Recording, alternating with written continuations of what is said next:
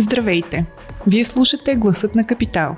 Седмичен подкаст, в който журналистите от Капитал разказват най-интересните истории от седмицата в дълбочина, с контекст и анализ. В него търсим и мнения от експерти в сферата на политиката, економиката и бизнеса за важните въпроси на нашето време. Здравейте, вие слушате Гласът на Капитал и чувате мен, Сирма Пенкова. В днешния епизод ще си говорим по тема, към която имат отношение или са засегнати по един или друг начин всички хора, без значение от професията им, политическите им възгледи, социалното положение или като цяло нагласите им към света. Ще говорим за имотния пазар. Като ми се иска този разговор да бъде максимално информативен и прагматичен за слушателите ни. А, не веднъж съм казвала, че така нареченият скандал Апартамент Гейт от 2019 година, при който се оказа, че висши политици, сред които и Цветан Цветанов, някак са успели да се здобият с имоти в луксозни столични квартали на много ниски цени, създаде такъв отзвук в обществеността, основно защото всеки от първа ръка, дори на чисто битово ниво, разбира несправедливостта и се чувства лично засегнат. Но отвъд устарелите политически скандали в България, една имотна история ми стана интересна. Приятели от Париж ми разказаха за имотните драми, които създава провеждането на летните олимпийски игри там. А именно, собствениците на имоти искат максимално да се възползват от наплива на туристи, които се очакват да пристигнат в френската столица и планират да се изнесат в вилите си за периода на игрите, за да могат да си отдават апартаментите под найем на високи цени. Провеждането на игрите в Париж създава проблеми за дългосрочните наематели, които ако търсят апартамент сега, шансът да успеят да си наемат е много малък, защото повечето апартаменти се отдават под найем само до юли до година, когато и започват игрите, за да могат собствениците да пуснат апартаментите си на по-високи цени. Та в България и без провеждането на Олимпийските игри всички сме чували, че цените се увеличават, а така и според официалната статистика, като само за последните 3 години жилищата средно са поскъпнали с над 38%. Какво се случва на имотния пазар и мисията невъзможна ли е покупката на апартамент в столицата, ще ни обясни имотния журналист Боряна Генчева и економическият журналист Васил Минков, които са част от хората, работели по тази седмичната тема на Бров Капитал. Добре дошли! Здравей! Здравейте! А, така, започваме от там. През а, 2021 и 2022 броят и цените на имотите в страната достигнаха исторически най-високите си нива. Първият ми въпрос към вас е, логичен вероятно, на какво се дължи това? Защото по време на COVID, това, което си мислихме, че ще стане, е, че обратно на очакванията, на пазара ще излязат повече и по-ефтини апартаменти, защото тогава хората ще срещнат затруднения с изплащането на ипотечните си кредити или много хора ще решат да живеят извън града. От друга страна обаче изглежда сякаш, че по време на COVID хората са спестили пари и се, решиха да, и се решили да инвестират в имоти.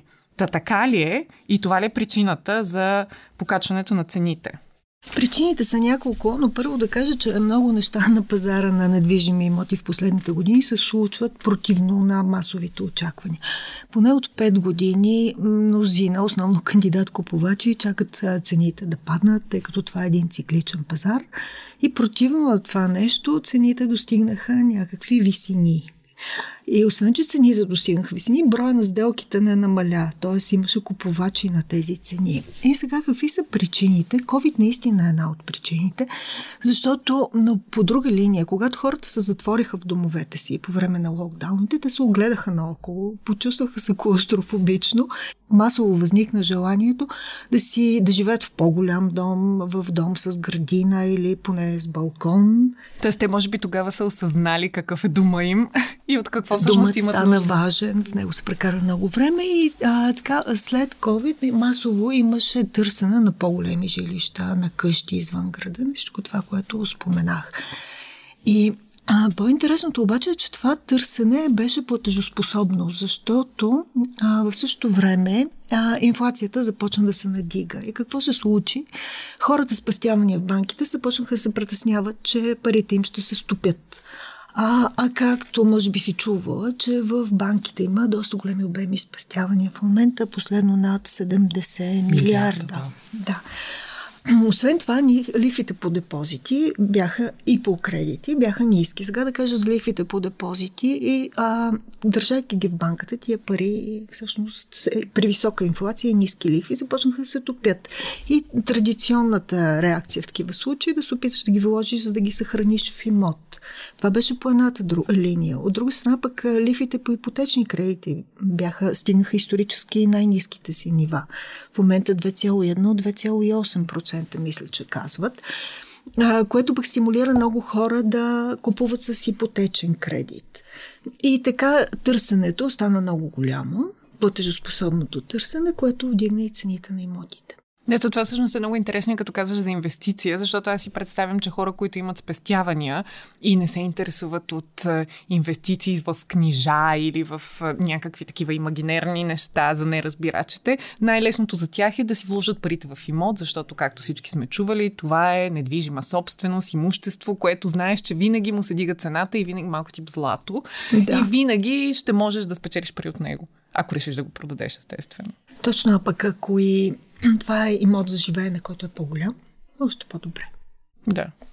Тук бих се включил да кажа, че а, да, действително имотите са доста популярна а, альтернатива за инвестиция на фона на ниските лихви по депозитите и за, може би заради това, че в България няма някакъв много развит финансов пазар, на който хората да могат да инвестират в акции, облигации и други неща.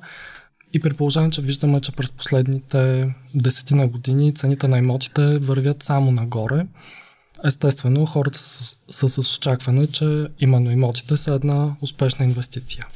А, ще цитирам а, едни от данните в текста ви, които ми направиха най-голямо впечатление а, начало на цитата, цените на повечето локации в София през третото три месече на 2023 година са над равновесните. А за да се върне пазарът към равновесното си положение, или цените трябва да паднат с 47% при непроменени доходи, или доходите да нараснат с 89% при непроменени цени.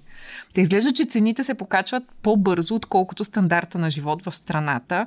Разбира се, тук трябва да отбележим и ниското ниво, от което тръгва този ръст на пазара, но все пак този бърз темп означава ли, че от пазара има шанс да отпадне една основна група купувачи, а именно младите хора, които си търсят първо жилище? И всъщност пазара изглежда се насочва към средната класа на средна възраст, които си търсят не първи апартамент, а по-голям такъв или пък апартамент за инвестиция. Всъщност това заключение, което направи за предстоящата корекция е от а, един анализ на Unicredit Bull Bank. Ако гледаме средните стойности, а, това, което каза за доходите, а, не е съвсем вярно, защото те много нараснаха през последните години и дори с изпреварващи темпове в сравнение с цените на имотите. Така че средно би трябвало достъпността до имотите да се подобрява средно за населението.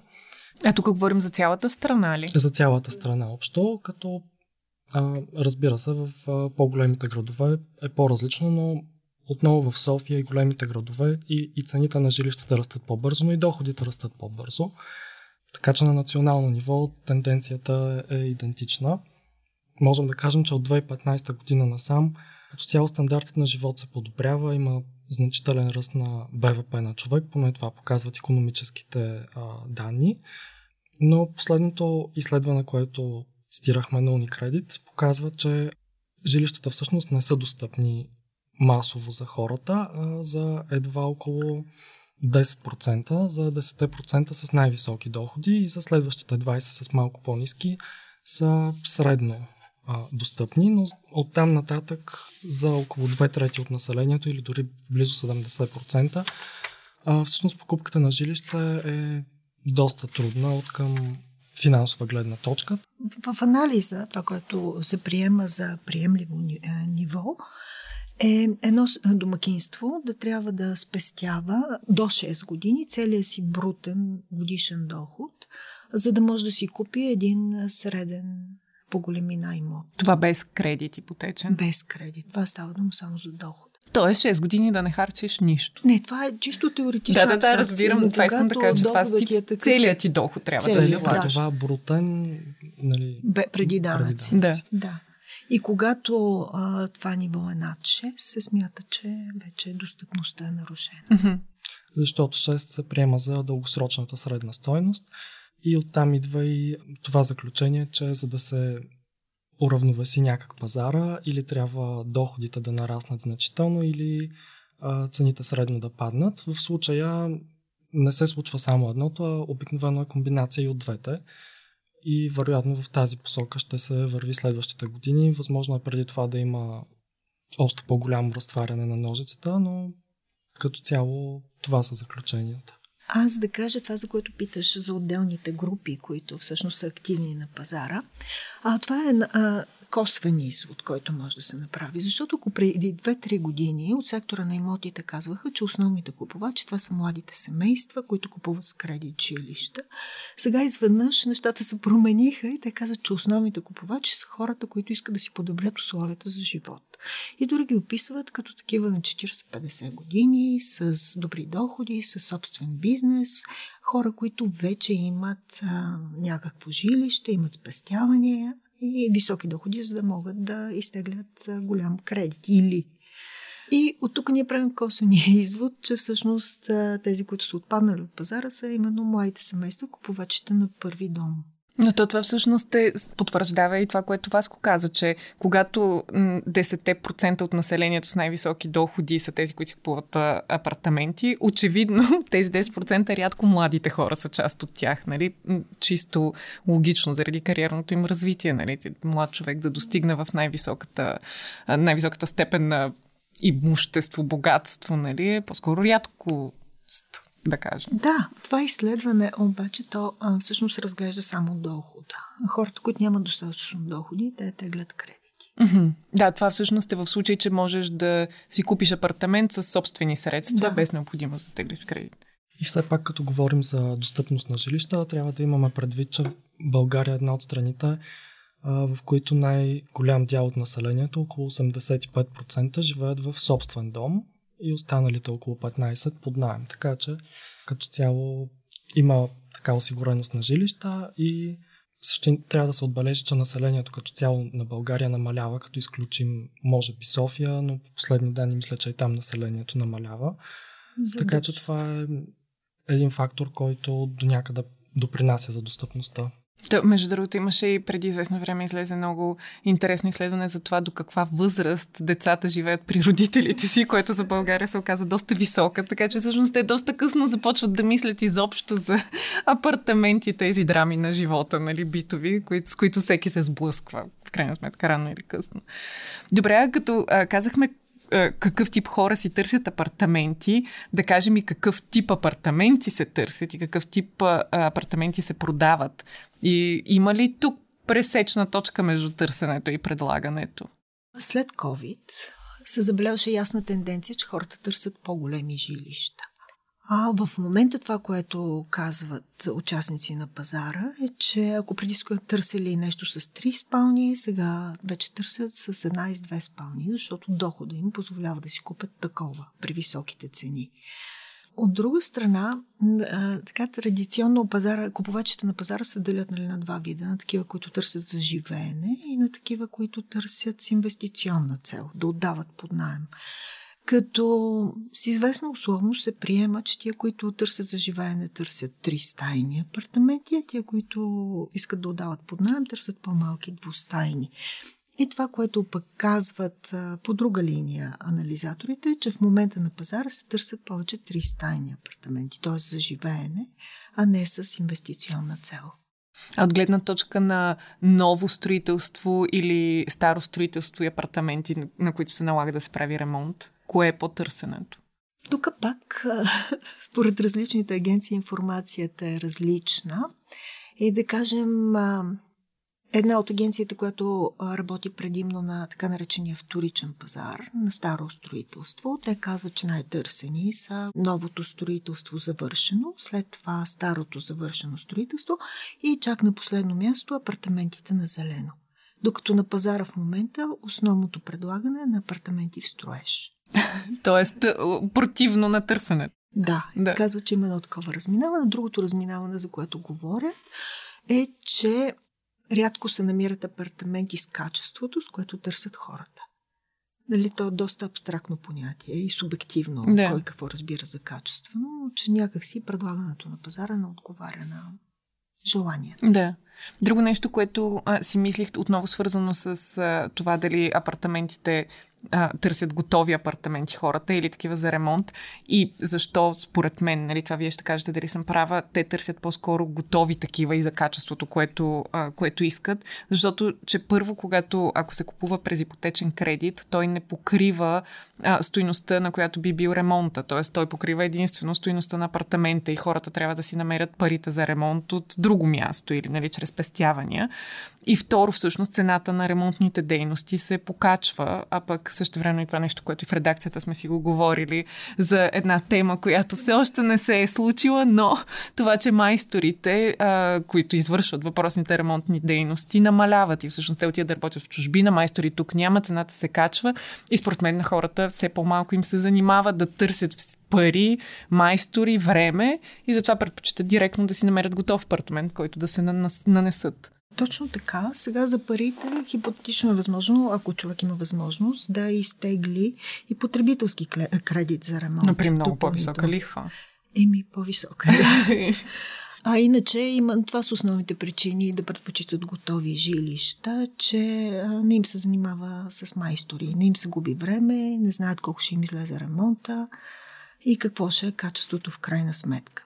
То аз, честно казано, и от, гледна, от потребителска гледна точка си представям, ако търсиш N на брой месеци апартамент и най-накрая намериш това, което търсиш или искаш и да си представиш, че още N на брой месеци трябва да инвестираш и да чакаш да се случи, за да се нанесеш в него, това вече в един момент до гуша ти идва от цялата тази сага.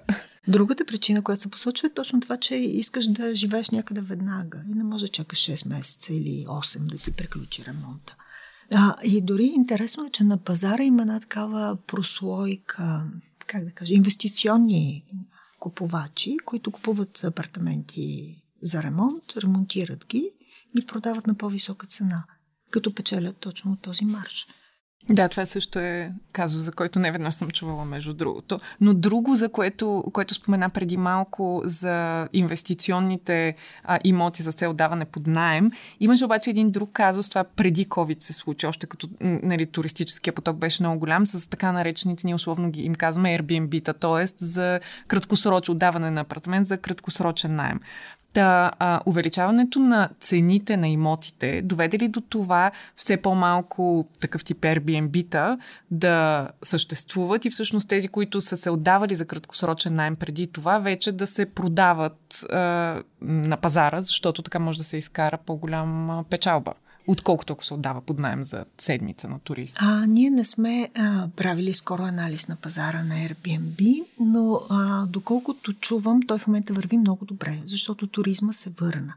Градския след COVID хората почнаха пак да пътуват и те всъщност имат клиенти, от което нещата се случват mm-hmm. добре при тях. А пък и малко се съмнявам, че някой би тръгнал да продава такъв апартамент за по-добра печалба, защото Airbnb-то то ти носи някаква постоянна печалба. Да, постоянен доход имаш. Да.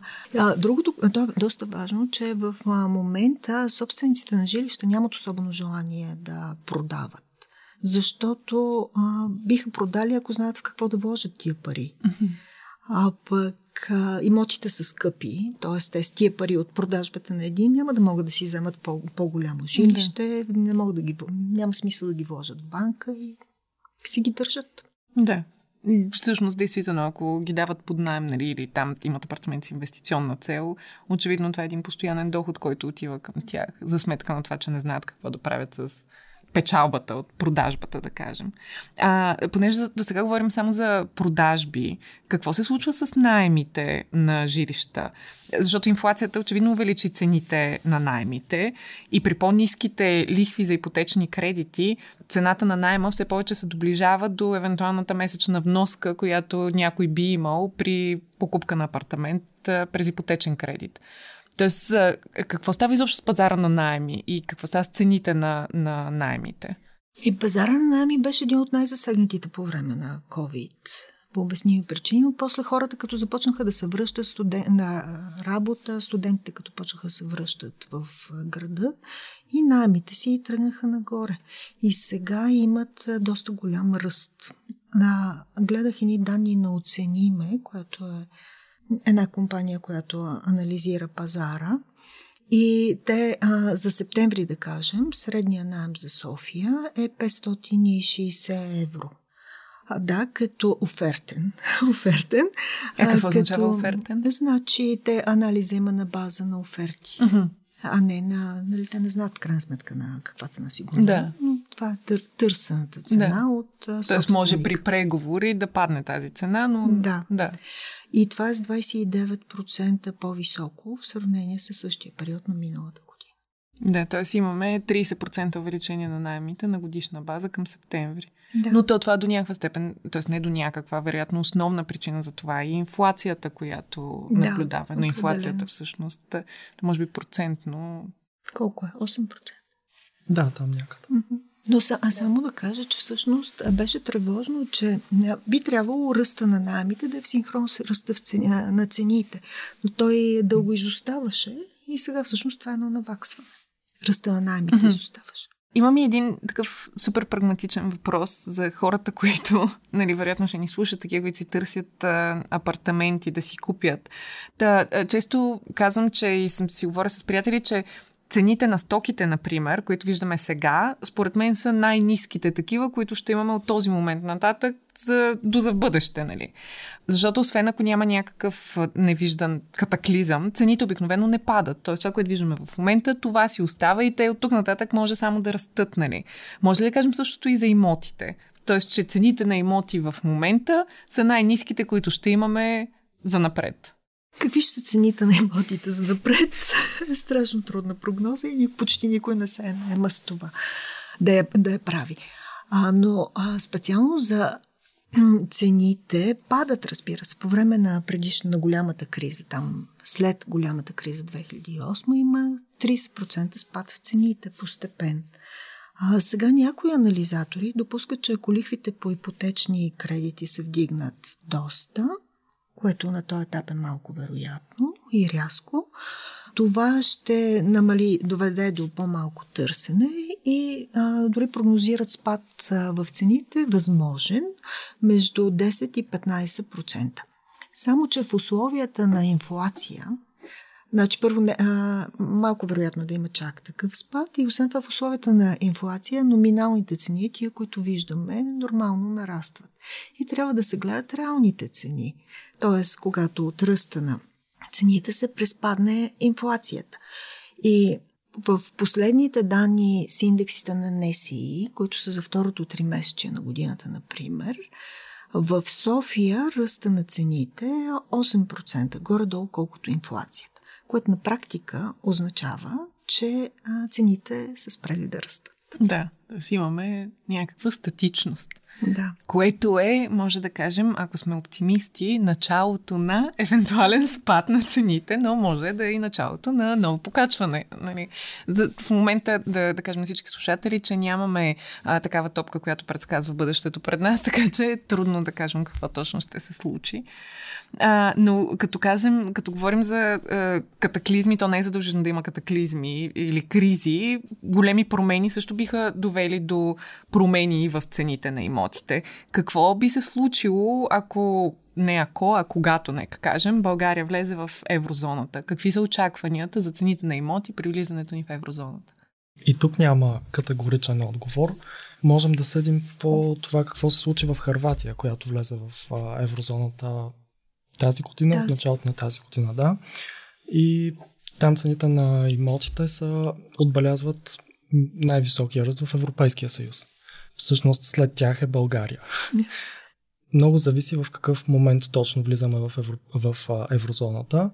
По принцип това би довело до някакъв наплив на капитали, инвестиции и е възможен ръст на цените, но от друга страна в момента влизаме в еврозоната в такива условия, при които глобално лихвите се покачват, а при положение, че при нас в момента лихвите са най-низки, това по-скоро би ги увеличило, което съответно би намалило търсенето И в по-дългосрочен а, план може да доведе до задържане на цените. Да. Тоест, това задържане да продължи. Това, което казва един от анализаторите, с които говорим, че наистина ключовото за това какво ще се случи с а, цените на имотите във връзка с приемането на еврото е а, цената на ипотечните кредити. Това трябва да гледаме. Друго, което ми хареса в а, основния текст в а, темата на Бро тази седмица, беше краят му, в който се казваше не чакайте нещо да се случи за, с пазара, ако сте решили да купувате, купувайте сега. А, не само. Но първо, вижте си доходите. Дали така, така, да, разбира се. То обикновено преди да си купиш каквото и да било, е добре да си видиш доходите, нали, не само за имот. Там от моя гледна точка важните неща бяха две. Едното е, че трябва да отделиш поне една година, за да а, проучиш пазара преди да си купиш да. имот и самия ти да се обучиш за този пазар. И а, второто нещо беше, че а, така не повече от 30% от доходите на едно домакинство би следвало да отиват за погасяване на кредити, като не само на жилищен кредит, ми на евентуално потребителския, който ще вземеш за ремонт, или на, апартамент, или на колата, която си взел на лизинг. Просто не е здравословно тия задължения са повече от 30%. Мисля, че това са едни добри съвети към нашите слушатели.